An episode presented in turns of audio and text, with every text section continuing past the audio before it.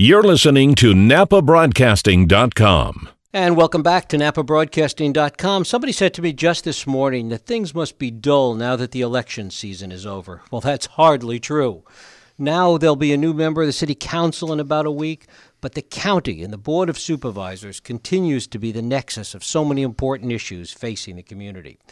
The ongoing recovery from the earthquake, a new campus for Napa's largest agency, Berryessa, Walt Ranch, winery development and expansion, Napa Pipe, water, and a new jail.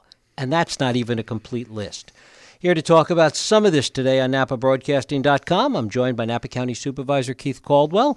Keith, thanks so much for coming in. Thank you, Jeff. It's a pleasure to great, be here. Great to have you here. When you rattle off that list, and, and that was just a superficial list, you guys have a lot on your plate.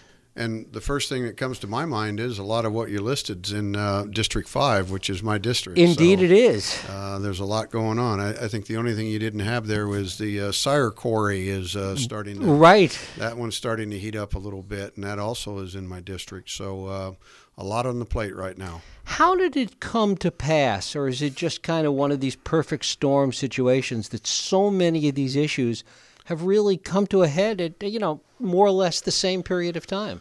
Well, I think I think a couple of things has happened. Is one is I think there's a lot more um, uh, interest in and uh, input on on some of the projects. Um, uh, you know, I think that that uh, a lot of the projects have, have risen to the level that they are because of some of the uh, environmental impacts or some of the impacts on on people's quality of life, even. Uh, and uh, we have a lot more involvement at the at the uh, at the public level. Of course, one of the big issues that I would argue hasn't been as big an issue in many, many years, and it seems to be gigantic right now, is the whole issue of winery development and expansion. It really seems to be at a critical mass in some ways. Well, I think uh, part of that is, is as you said before, it's just a kind of the perfect storm. You know, we we are in the middle of uh, one of the driest. Uh, a couple of years that we've had in a long time, and so water is is a main or major issue with a lot of individuals.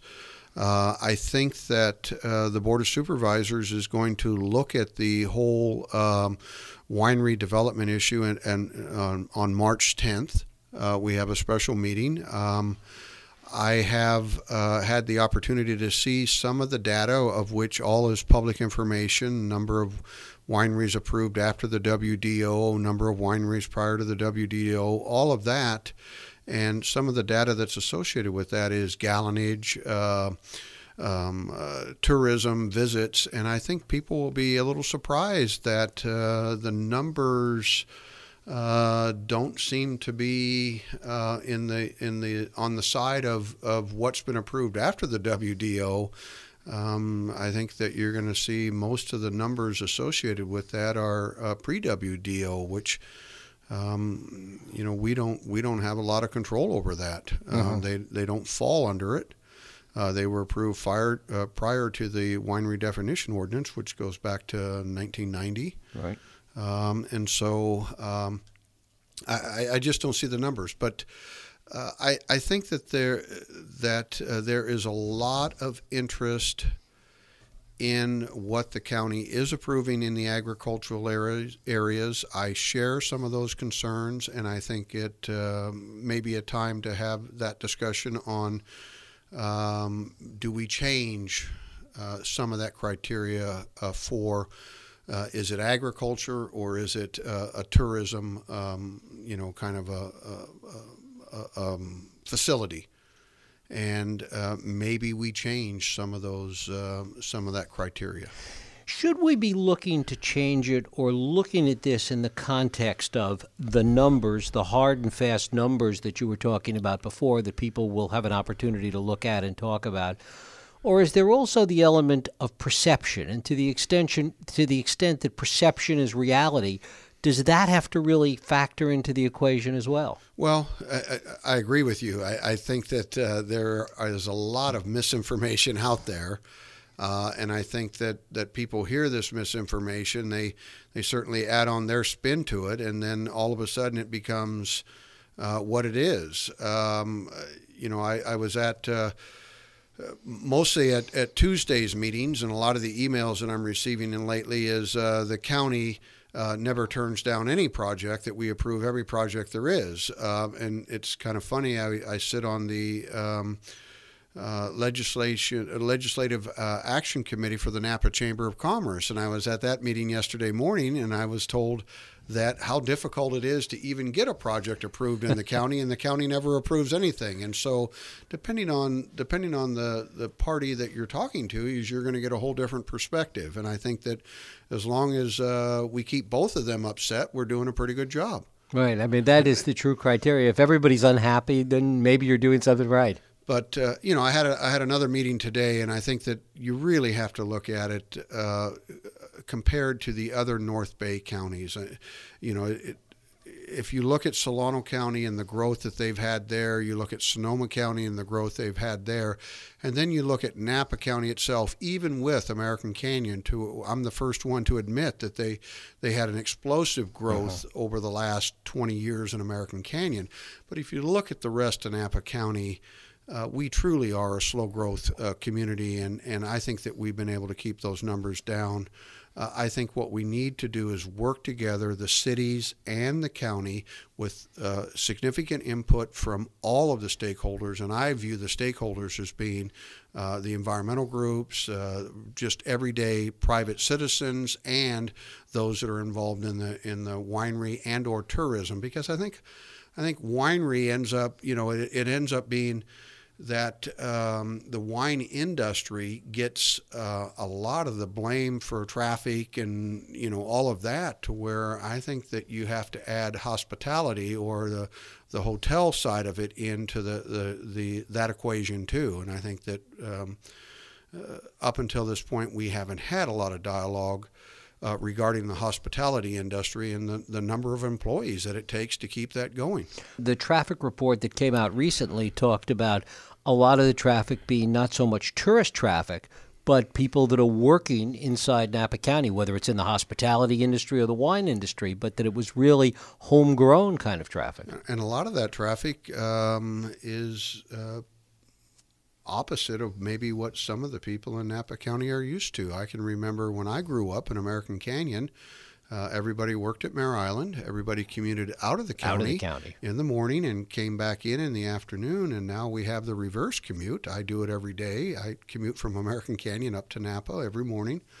And uh, we import a significant number of workers into the valley. And so you know, how do we and and really the state highway system hasn't changed all that month all that much uh, since that reverse commute. And so I think it's what we have to do is look at um, the number of employees that we have commuting in.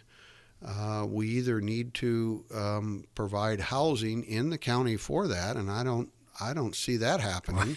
um, it's very expensive to live here. When you look at some of the jobs associated with either the wine industry at the at the farm worker level or at the, the warehouse or winery winery uh, worker, or you look at the hospitality industry, you know those jobs. Um, you know in Napa County they probably pay a little bit more than they would in other areas, but still you're looking at jobs that are uh, you know at the 15 18 dollar an hour level you can't live in Napa County at that level. And that is the irony and the frustration in all of this that on the one hand, nobody wants any growth in terms of additional housing here, or at least not significant growth. I mean, it's taken 10 years or more just to discuss Napa Pipe. And in fact, at the same time, people have to come in here to work. So, you know, it's either traffic or housing, one or the other in many ways. And I, where I would like to go with this, and I think it's the direction that we that we we're going to go, is in March. Uh, we're going to have uh, kind of a an update uh, from the planning director, uh, kind of a town hall meeting. I think is what uh, uh, Supervisor Dillon or Chairman Dillon is is looking at, and I think that that I hope that the cities show up and participate in that discussion. But I think after that, uh, and I, I, believe that that uh, Diane brought this up early on uh, in January when she took over as the the chairperson of the board of supervisors, um, is we need to have another growth summit. Uh, we we did that about um, eight or nine years ago. Uh, we need to uh, engage with our partners at the at the cities, and we need to really talk about growth for the entire uh, Napa Valley, the entire region, the entire county, however you want to look at it. And we need to talk about uh, traffic, housing, um, you know, the hospitality, and, and, and growth in all those markets. Um, you know, there's been a significant number of hotel rooms added um, in in the valley, and and there's when you start to get to uh, some of the upper end hotels, uh, there's two to three workers that are associated with every one of those rooms. The other side of it is the economic component, the fact that the valley is doing as well as it is economically, which makes everyone very happy, and that when you look at the valley compared to communities of a similar size and of a rural nature, and, and even to some of our neighboring counties, Napa County is doing pretty darn well economically. Uh, doing really well. Uh, the the most recent numbers that I've heard is 14 or 14 and a half billion dollars annually um, economic impact from from the wine industry, and you know that goes across all of the tourism and all those markets.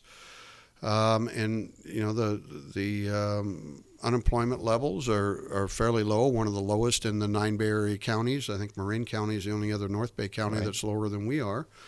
Um, you know, we've, we've done very well. Uh, the the the um, um, property values in this county are are very very high, um, and you know I think that we've done well. And I think if you really look at the numbers on the growth, even if you factor in American Canyon, the numbers are still fairly low as far as, as uh, this growth. So when I hear from people about out of control county growth and so on and so forth, um, usually there's a lot of misinformation that, that's associated with that, or they live somewhere and they've had a, a negative impact from something that's occurred right. right next to them, and so they then have this perception that, that there's this rampant growth all over the county. Even people in the city where the growth has been concentrated and where the growth has been happening, they look at that as just growth in the county. They don't distinguish between city growth and county growth. Right. Um, Napa Pipe, I, I, you know, I. I'm gonna I'm gonna take some credit for that, and I'm gonna really talk about the long-term um, impacts that Napa Pipe's going to have. When I came on the board of supervisors, Napa Pipe was well on its way. It was uh, at that time being talked about 3,200 units. Uh, the county board of supervisors, I think, made a decision.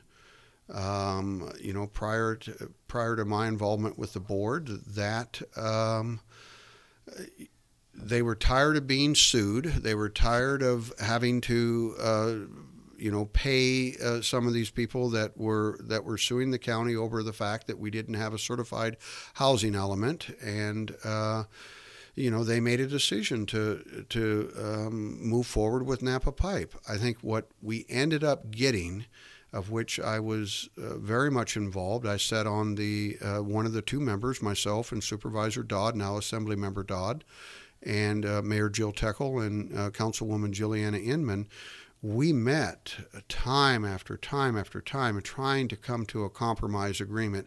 And I think ultimately that agreement will go down as, as one of the um, um, decisions and policy decision that was made by both the Board of Supervisors and the, and the Napa City Council that has that years into the future will protect agriculture and protect that agricultural industry because uh, the agreement states that in the future, as long as we maintain uh, Measure J, Measure P, as long as we maintain that protection of agricultural property in this county, that the city of Napa will provide 80% of our housing. Uh, whatever the state does with that housing requirement, that the city of Napa will do that. That takes a huge amount of pressure off of the county because the choices that we have as a, as a county agency is either uh, we don't have any residential property zoned property in this county. Very few. We have a little bit up in Angwin. Every time you talk about any new housing starts in Angwin, you know that starts a right. dialogue. A little bit Meadowood. We have a little bit in Meadowood, but you know, are you really going to provide any kind of uh, housing, you know, uh, in those areas? And so, what then you have to look at is you have to look at either taking industrial land, which is what Napa Pipe was originally zoned, Uh, I might add it was a highly contaminated brownfield. Right. brownfield. Um, or you start looking at agricultural land uh, to be used for housing because the housing mandates that we have at the state. I hear from some people that say, well, just tell the state to go pound sand. Well, that has issues associated with that. And, and you know, we, we know what those issues are, and it then opens you up also to litigation. And we've been uh, challenged with litigation over the years, too. Have you seen, in terms of public comment, public opinion, some progression in terms of people coming to realize some of these issues that you've been talking about? Because for years, it was there's no other way to describe it except the same old people saying the same thing over and over again. No growth we don't want this we don't want that. There seem those people are still around but there seems to be a little more sanity at least in some of these discussions and, and a little more sense of, of what the reality is as you've been talking about it. Right. Um, so back to Napa Pipe, um, there was some people that um, that uh, I was involved with uh, when I ran for county supervisor back in 2007, 2008. Uh, I said that I did not support uh, Napa Pipe as it was uh, currently proposed. Once again, it was 3,200 units. Um, it was going to be developed in the county and I had some real concerns with that, and so did Get a Grip and and and uh, Jenny Sims uh, and and other individuals have been very vocal against it. I think as we move forward with which with what was finally agreed to with the city of Napa and the county of Napa, and that is that 80 percent uh, housing now and into the future um, they did not oppose Napa Pipe in its final. Um, um, they offered what I think were some very constructive comments on how to, you know, kind of wrap that final bow on the uh-huh. on the entire package. But um, you know, I, I, think at the end of the day, they saw that um, developing Napa Pipe, doing the brownfield, uh, you know, surrounded on three sides by the city of Napa, doing that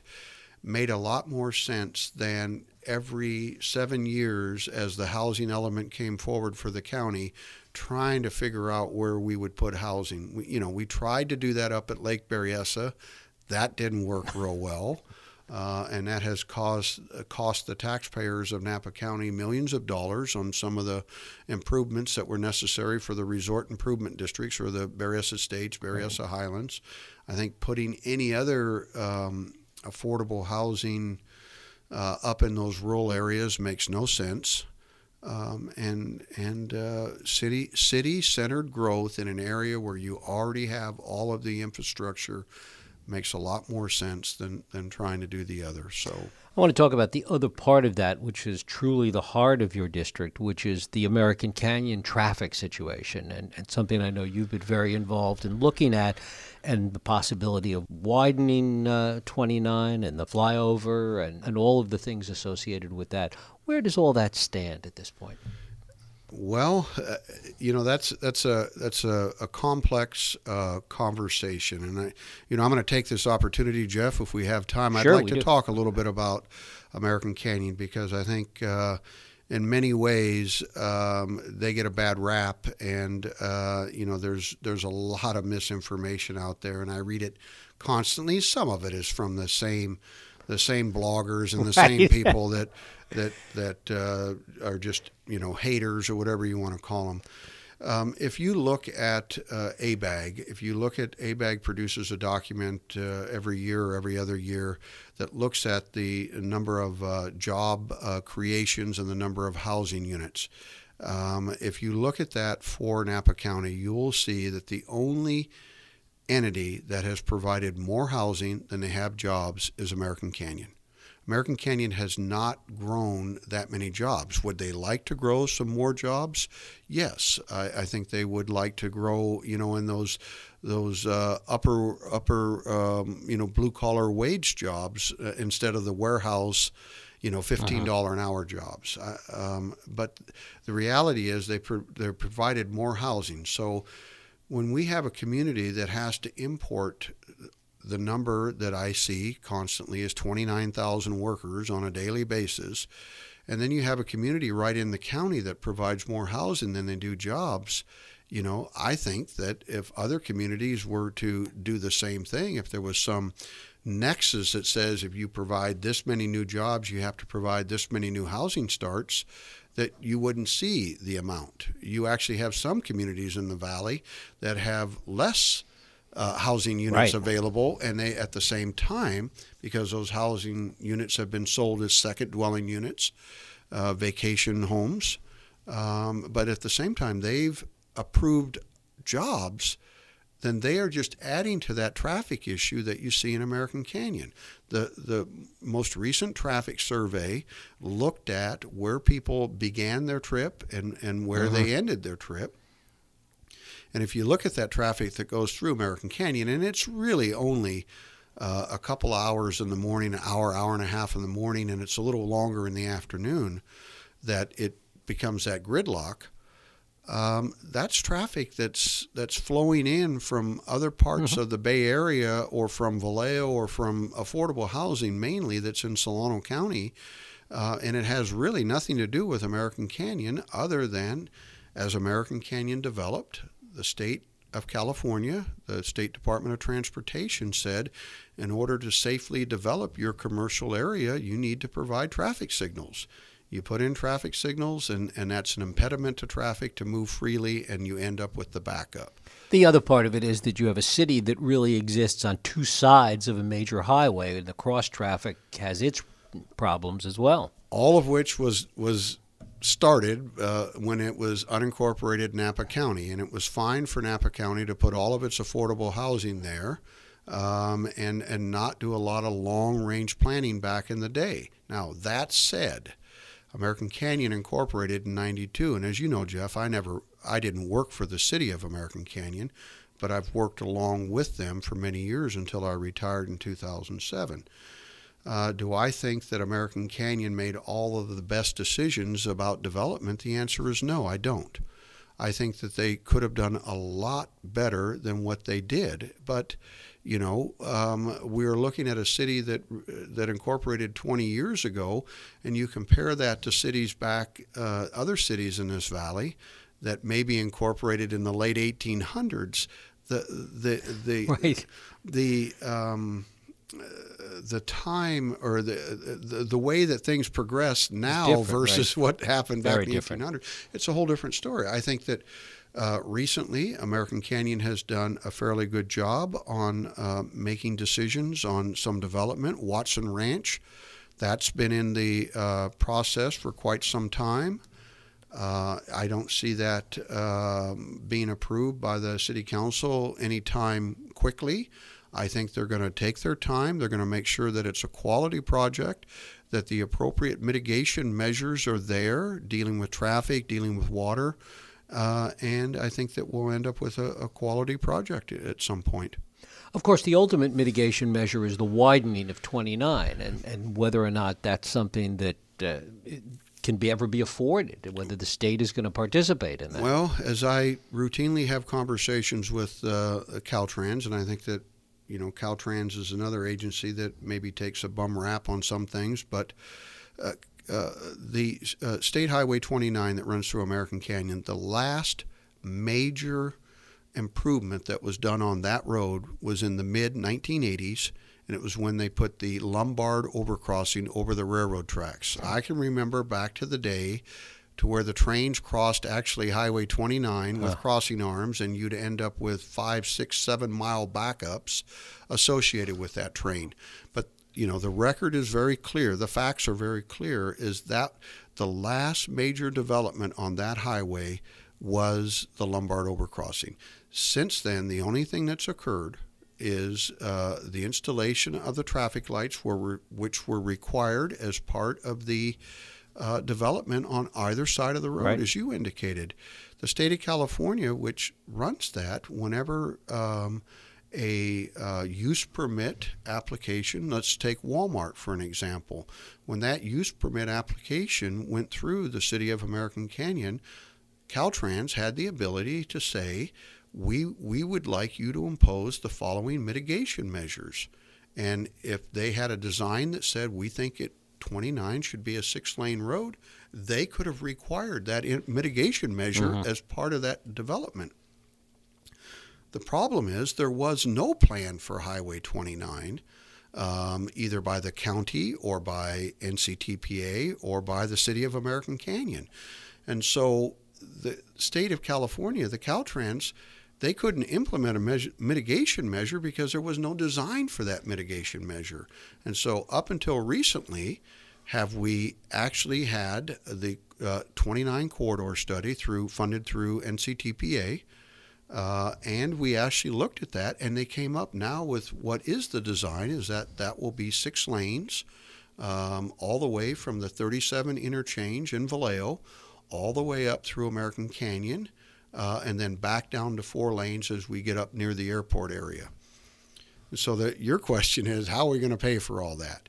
Well, in hindsight, had we had that plan 15 or 20 years ago, as development came forward, we could have put some money away for it. You would have collected a traffic impact fee and you would have put money away for it. So I think now we're going to have to look at um, you know, um, do we do something like the county of Sonoma did, to where they they've done a couple of different traffic uh, fees or sales tax, to where they've done one that takes care of maintenance, uh, some maintenance effort, efforts in Sonoma County, but then they did the county-wide one that created 101. 101 has now been expanded to three lanes in both directions, all the way from the Marin County line up through Santa Rosa to Windsor area, and and that was largely paid for by uh, a sales tax that was approved by the the residents. Now, am I advocating that in Napa County? No, I don't want. I don't want to get all of your listening uh, uh, individual. But I think that that's a dialogue that we have to have. Uh,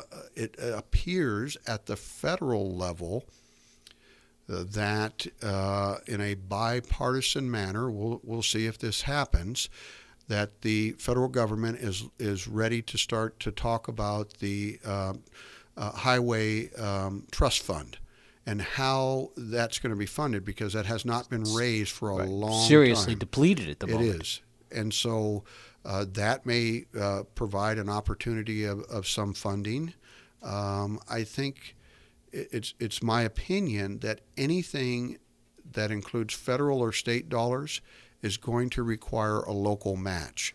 And the higher that local match that you have, either it be between uh, development money that's collected as part of a mitigation fee for any future development in American Canyon, because as you know, you cannot collect a fee on an existing deficiency. Right. And so you can only collect that fee on what impact, say, um, uh, Watson Ranch uh, subdivision may have on 29 traffic, not the deficiency that's already there. And so I think I think however you do that, you're still going to end up with uh, a shortfall in local match. Uh, that we're going to have to have a discussion. Is that something that we want to look at from a from a county-wide basis? Because I think the, the data that I've seen associated with the most recent traffic count numbers is when you build a resort, and I'm not picking on any of the up valley cities in particular, but when you when you build something up valley that requires uh, 200 new employees, and we all know that new employees that are working at making $15 an hour are not going to afford to be able to live up valley, and they are commuting in from Vallejo does that have an impact? And, and do we start to look at things from more of a regional or countywide level? That's, that's what I want to have is that conversation.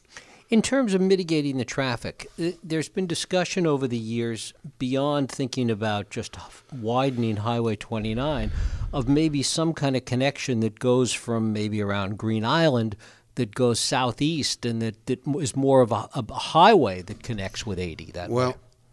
Uh, uh, on the traffic front, you know, I was the I was the chairperson for uh, NCTPA for three years, and and uh-huh. uh, I just stepped off in July, and now uh, Mayor John Dunbar is the current chair chairman of that organization.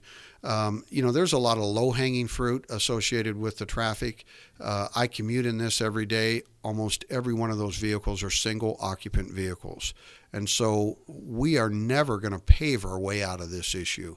If you build three lane or six lanes all the way through American Canyon, you will fill all those lanes up soon, very soon. Um, especially as now, you know, I saw in Napa that we actually went below two dollars a gallon uh, for for for gasoline um, here recently, and so you start you continue to have those single occupant vehicles.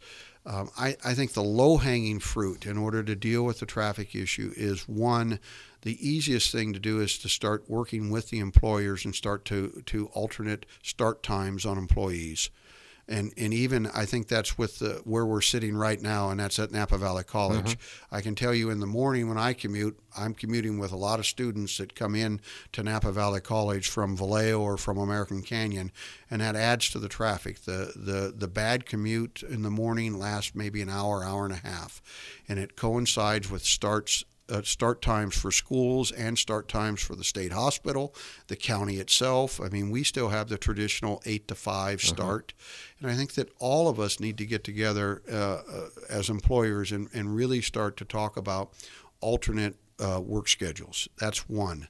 Number two is I think NCTPA, our ridership numbers are really up on the public transportation and uh, up further than what it was before we kind of dismantled the whole uh, Napa City bus schedule, our, our numbers across the board on every one of our routes are up 30 and 40 percent. Are those significant? Let me interrupt you for half a second. Are, are those significant numbers, though? Because I hear, I mean, I, this is from a personal experience, and I hear people say this all the time, that they look in buses and they're virtually empty. And and that is true. That is true. And and and we have actually really started to address that. And what we what we're starting to do is instead of running the same um, you know, 50 foot bus all day long.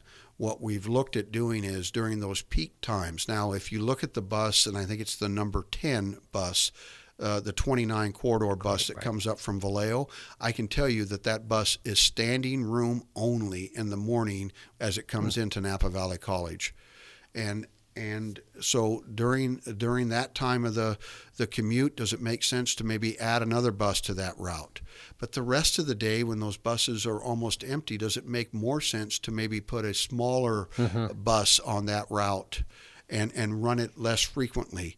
Uh, you know, does that make sense? And I think that we st- we are finally starting to do some of the improvements on that system.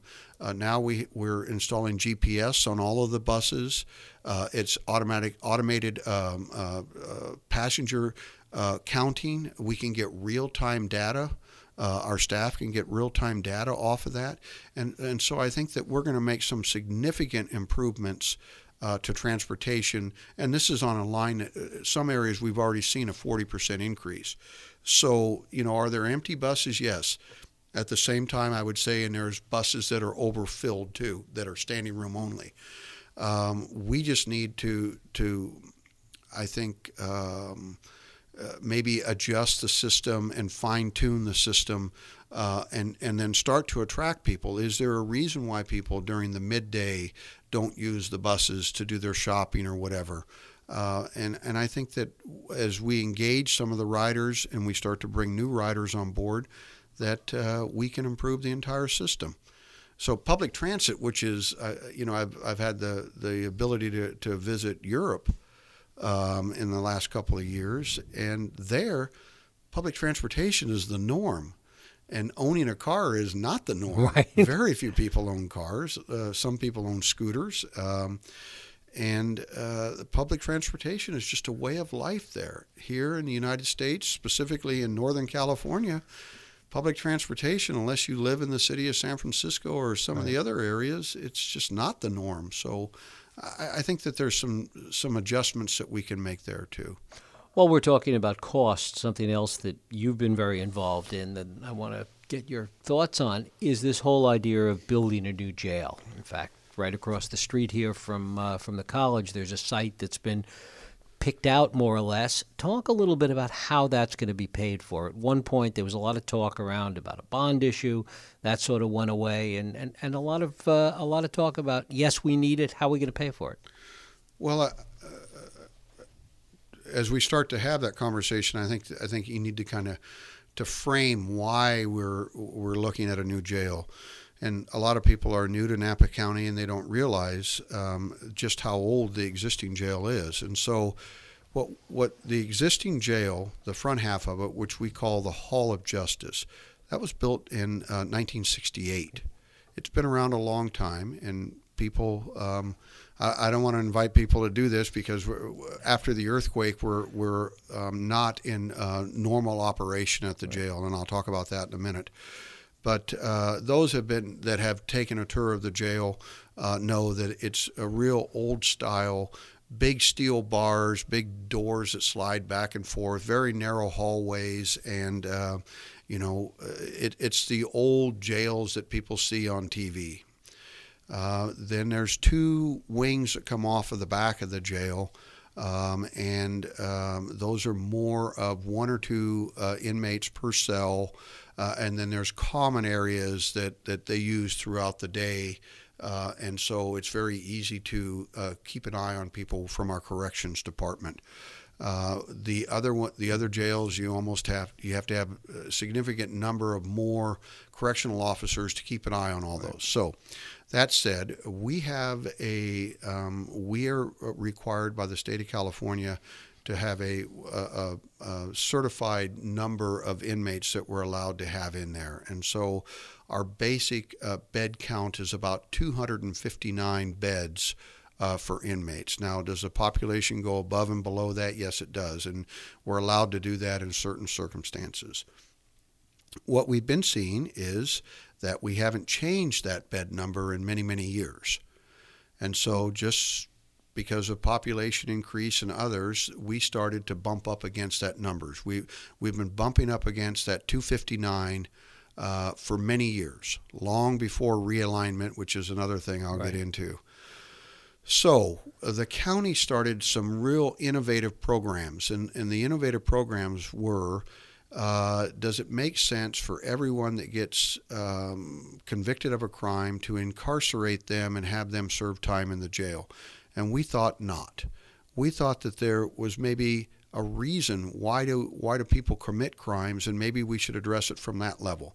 So we were one of the very first counties in the state of California to do an alternative sentencing program to where you voluntarily, we couldn't force anybody to do it. You could either spend your time in jail or if you volunteered, you would go through a program and that program would really then have the inmates start to look at why they were committing crimes, what were the reasoning behind that, what they could do to better themselves and maybe not recommit, and then we would break this cycle of recidivism. And in, in the United States, most it's a revolving door in most of the um, um, um, correctional centers. About uh, 70% of all inmates recommit and go come right back in. So they, they serve their time, they go out, they come right back in. And until you start to address that recidivism and start to break that cycle, um, you're not. All you can do is uh, build more and more jails and prisons. And we know, we know, not only in the state of California, but across the United States, that that doesn't work that we just can't continue to build prisons and, and, and correctional places. So the county has been working on this alternative sentencing, and we've had some really good results from that. And so that's what's been able to keep that bed count. We've been able to stay underneath that bed count. Well, uh, just because of the, the age of that facility, we knew that we needed to replace it. So we started to have a conversation about building a new jail downtown. And we heard loud and clear from lo- the local community and our partners at the city of Napa that re- they really didn't think that the highest and best use of that property in downtown Napa was a jail. And so the county started to look outside of the city of Napa. Now remember, most of the people that are in jail or in our custody, um, they come from the bigger population areas. So most of the inmates come from the city of Napa American Canyon would be next, and so on and so forth. So, if the further you build the jail out into the wilderness, the longer the travel time that you have with the police officer that's taking the inmate there to be booked into the jail, and the, the that has a significant impact on the police departments and their ability to provide for uh, public safety. And so you want to have the jail a little bit remote you don't want to use up prime commercial property in downtown Napa, but you also don't want to create this situation to where you have to put three or four more officers on duty uh, just because you're For uh, the lost transportation, the right. lost time. So we looked at Syar property, and I think that the board of supervisors made a really uh, strategic decision. Is the front half of the of the what used to be the basalt used to be Pacific Supply. The front half of that came on the market, uh, and and it was a um, it was a, a sale. We we didn't use eminent domain. We didn't do any of that. It was a voluntary sale, and we negotiated a price, and I think we did a, a fairly good job. So we purchased that piece of property. Around the same time, the state of California, who has been in trouble with the federal government over Right. their prison system, uh, they did a little thing called AB 109, Assembly Bill 109. Uh, and that's referred to as realignment. And we at the county and counties across the state of California, we refer to it as other things. But, uh, you know, I, I probably can't talk about that. But what it really said was up until AB 109 is if you committed a crime and you were sentenced uh, to serve one year or more, you would do that time at the state prison level. If you served, if you were uh, uh, to serve less than a year, you did that in your county jail.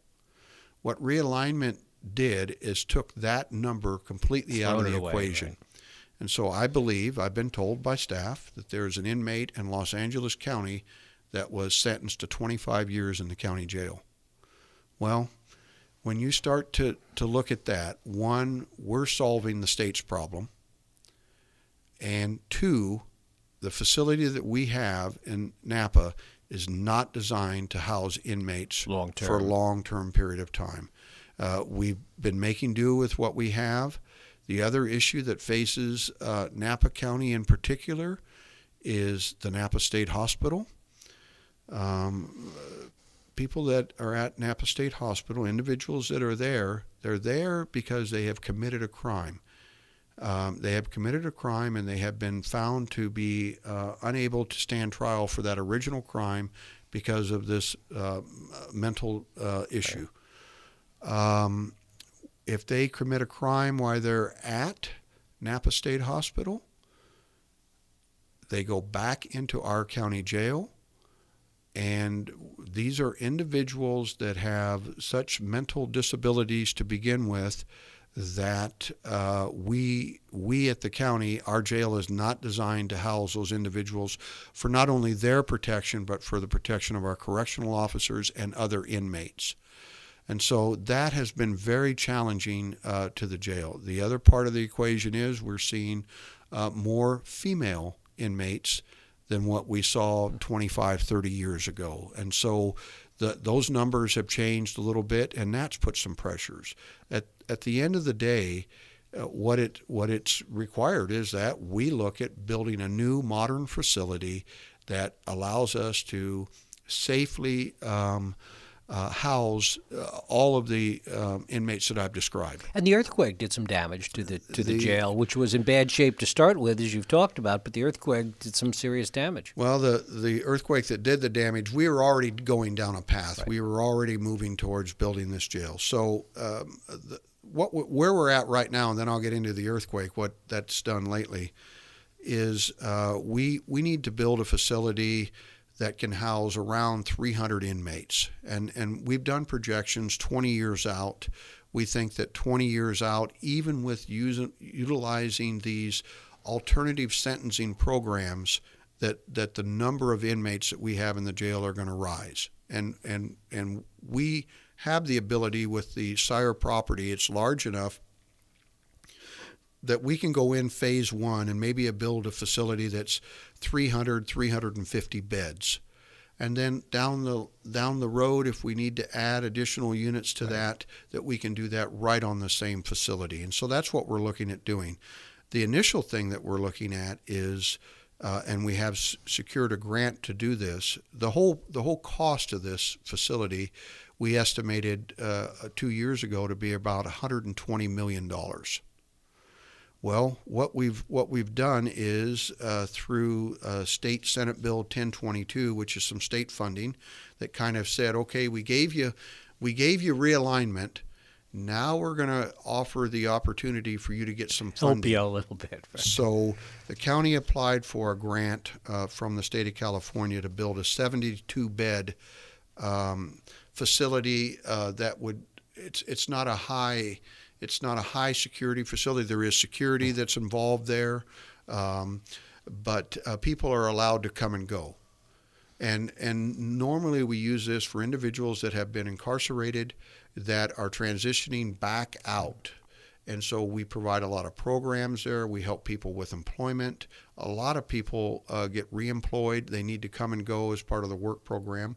Or we have individuals that, that are uh, um, convicted of a lesser nonviolent right. crime that are already employed. Does it make sense for someone that's convicted of a crime that has employment, their employers willing to keep them, to then incarcerate them in jail for this minor offense and they lose their job? So then when they come out, they're unemployed, they don't have a job, they don't have benefits. So we have facility that allows people in order to keep their job, they go to their work, they come back, they go back into our facility. So uh, the state of California has um, awarded uh, Napa County a $13.5 million grant, which will pay for the entire cost of the 72 bed facility is $15.2 million. And so the county's picking up a very small portion of that. And that'll be phase one of the Syar project. So then we get into individuals that are not nonviolent, that are not eligible for this come and go as you want right, that are housed program. in the current jail. They need to be in a jail that's completely secured. And so uh, we still have to build that. Right now, the numbers are about $100 million um, the county, because of uh, some other uh, needs that we've had, uh, we may have you know 10 to 15 percent of that, but we're still looking at a significant amount of money that we're going to have to come up with. So uh, we've looked at a couple of things, and I, don't, and I don't think anything's off the table. Uh, we talked about maybe a general obligation bond to where we would put that bond out and it would be paid back through uh, property tax, uh, additional mm-hmm. assessments. Um, we talked about that a little bit. We watched with interest what the college just did. Uh, there was some talk that uh, the school district may be moving forward with one in 2016. The college might be back out. Mm-hmm. Uh, so you know we're we're still considering that. The one thing that I looked at is once again, you can't make up for existing deficiencies, but there seemed to be a nexus to me uh, on population increase and the need for jail beds. I've since talked with uh, an individual, John Pearson, that I uh, have a lot of respect for, who has done, uh, even though he's retired, he used to be with the County Corrections Department, he is retired, and uh, I had the pleasure of sitting on the mental health board with John. He did some analysis, and it appears that there is no direct correlation between population and uh, jail numbers. Um, but I wanted to start to have a dialogue with our partners at the cities to see whether there was a way that we could we could come up with a funding source for the jail. Um, we'll continue to have those discussions. We'll try to flush out those numbers a little bit more, but um, I think that we may be back to looking at uh, potentially a general obligation bond or something like that. But uh, at least now we we we are going to have conversations with the cities. We're going to tell them our need and I think that we can come up with something. What are some of the other options? There's the impact fee, which I know you've you've talked a little bit about, and I don't know where that stands. There's parcel tax, which has been talked about. I mean, all of these things are things that are often used for these type of situations. Since the state of California is in a little better uh, financial situation, all of a sudden their financial uh, issue went away, and uh, they're starting to have some surpluses, and I, I have to uh, uh, agree with the governor that now that we have a surplus, it's not just run out and figure out ways to spend that. Um, but they are offering up some financial. There's there's rumor that there will be another round of um, correctional facility funding. uh, since uh, we continue to move forward at the county level. Because a lot of the funding that comes out, Jeff, uh, some of the funding that we were successful in getting for, say, water treatment plants and some mm-hmm. other things, is a lot of times that funding comes on a very short notice. You have to have your environment uh, environmental document completely done. You have to have uh, construction ready plans. Uh, they refer to them as shovel ready projects. And I think that the next round of funding that is going to come from the state of California is going to be for those um, um, entities that have shovel ready projects. And so we've already approved the environmental document for our jail here.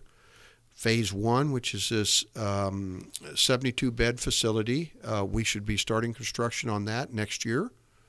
We already have secured that funding, but the rest of the jail is in the final stages of being planned right now, and we should have construction ready documents within a year.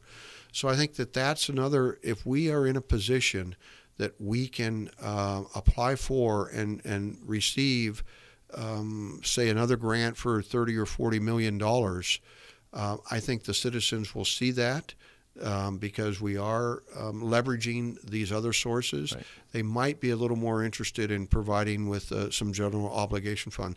The only other funding source, uh, Jeff, would be to use general fund money. Uh, and you know we probably will use some general fund money. I think that's part of the equation. But at the same time, I get um, emails and phone calls on a routine basis saying, "Hey, the roads are terrible. Why don't you fix the roads?" Um, there's limited funding available for the roads, and we are we are supplementing more and more general fund dollars into that roads budget, along with the Measure T sales tax money that we still haven't got a dime from that. We won't get any money for that for three more years. But we've already started to move general fund money over at the Board of Supervisors. We're going to eventually move $3.5 million a year from general fund over. So even though the county is fairly conservative in its financial dealings, and we have uh, we did have a fairly significant capitals uh, budget between the purchase of Dey Labs, uh, which was a godsend after this earthquake, right. Uh, and that was a very, very uh, good financial dealing. $25 million for that facility um, I think if we turned around and went to buy that today, we'd be in the $40 million level. So um, that was a, a, very good move. Um, and the purchase of the jail property, I think, was done at a very opportune time. But we've spent down that capital budget. We had about $65 million sitting in a, in a reserve uh-huh. for capital projects. Uh, all of the 65 million is already spoken for. Between, between what we've already purchased, date or the move of our health and human services. Um, we have people, employees that are in buildings out at Health and Human Services that were built in the early 1900s. We have others that are in temporary trailers that have already far outlasted their 20 year lifespan. And so that was something that was already in process that we were moving all of Health and Human Services from Old Sonoma Road site out to the day out lab to the Dey labs. Um, at some point we will sell then off the Sonoma property. the Sonoma property, potentially uh, some other properties. We've talked about the Carithers building in downtown Napa as as we make some changes and move some people around that that may become surplus. We've already factored in all of that surplus sale uh, as part of that, and so at the end of the day, there's still a shortfall. So we and we being the county in in the next couple of years or the next six months to a year we'll be having these dialogues about how are we going to finance um, the jail and some of the other capital projects. And so uh, input from the from the community uh, will be will be sought and uh, we'll see um, if we make I think if we make the case if we prevent, uh, present the facts we present what the county has done as far as um, securing outside grants, doing this or doing that, and we make a compelling um, statement that uh, we'll be able to move forward with some sort of a local financing right. plan. It's almost the reverse of transportation issues where the local match has to be there first before getting the money from the state or from the feds. With the jail, it sounds like there may be an opportunity to get the money from the state and then the community come in with the rest, along with the general fund at that point but there but there's no guarantees. Right. I, I, think the the state is in fairly good financial position right now. But as you know, the minute uh, the minute that the governor announced that there was a billion dollar surplus or two billion dollar everybody surplus, wanted it. everyone said, uh, you know, let's increase the you know certain programs. Uh, I think the governor was very wise in saying, you know what, we have a significant unfunded liability dealing with uh, uh, retirement benefits and post retirement benefits, OPEB. And uh, I think that he's going to buy down some of that unfunded liability. And these are all things that the county of Napa has already done. I want to come back to, to where we started, which is that there's so many things on, on the table right now. Many of the things, as you said at the outset, are in your district. Things like the jail that you're deeply involved in and have been, which really brings it around to a political question as we wrap this up, and, and whether or not you're going to run for reelection when your term is up in uh, 2016. You know, um, I've I've uh, had the the um, the privilege of, of serving um, the fifth district voters uh, for six years now. Um, the first time was a, a good, hot, hard fought election. Um, and uh, you know, I I I, th- I think that uh, that um, I've done a, a, fairly good job since then, and that was validated again uh, when I ran unopposed uh, for my second term, and I believe that I could run unopposed for a third term. But I have some other things that um, uh, from my family life. I this will be 40 years of public service for me, a lot of which was done as a firefighter, and uh, I can't uh, tell you how many uh, holidays that I spent at work um, and missed with my own son. Um, I have two uh, young grandchildren, um, five and three, and uh, I'd really like to spend some more time with them. So right now I'm I'm leaning towards not running for uh, reelection in in 2016. Um, but you haven't made a final decision yet. You know, I haven't made a final decision. I think I think it. You always need to keep things open. I've I've learned that in, in politics that. Uh, um, you know, you never you never know what might change. Uh, I am very happy with with what I've been able to accomplish up until this point. Uh, I'm deeply involved in some projects that I think uh, have made a difference uh, to to taxpayers. I, everyone thinks at the county level that you solely work in your district, and that is, and that's it, and that's far from it. Some of the work that I'm the most proud of is my work up in Berryessa Estates and, and finding a solution to a problem that I have to tell you a lot of a lot of staff at the county um, told me early on that there was no solution for that community and that uh, the the only solution might be to declare bankruptcy and walk away from the walk away from the resort improvement district. And I think that working together with with Supervisor Dodd. Um, uh, going to the state of California, really making our case that, that we've been able to, to do some things and it's made a difference in people's lives. Is the board different with uh, a different makeup without Supervisor Dodd there? It is. Uh, Supervisor and Dodd he cast a large shadow, as we all know. We worked together on a lot of things, and uh, he would always kid and say that uh, his his uh, we had partnership. Bill and I did on many many projects and he always uh, would kid and say that uh, his job was to handle the political side of it and to make those phone calls uh, when they needed to be done. And and mine was to work on the the numbers side of it and the and the operation you know how do, how does that all go together? And so I think we made a really good team. Uh, I I have a phone call into uh, Assembly Member Dodd right now and I'm working on uh, changing Napa State Hospital from they're now using potable water out there for a significant amount of potable water that could be used uh, uh, in this drought year for drinking water. They're using that for irrigation, and so I'm trying to make the case that uh, the state of California uh, convert that over to recycled water, which runs right through the right center through of the, right? the, hospital now. So. Um, I, I, still continue to, to stay in contact with Bill, and he's such an advocate for for Napa uh, at the state level, and it's it's nice to to be able to call his cell phone and say, "Hey, Bill, we need to get together." So that it's just a, a great thing for Napa County. Napa County Supervisor Keith Caldwell, I thank you so much for coming in and spending time with us today. Great, thank Appreciate you, Jeff. NapaBroadcasting.com. Controversy, fun, and conversation. All the things that radio used to be. NapaBroadcasting.com.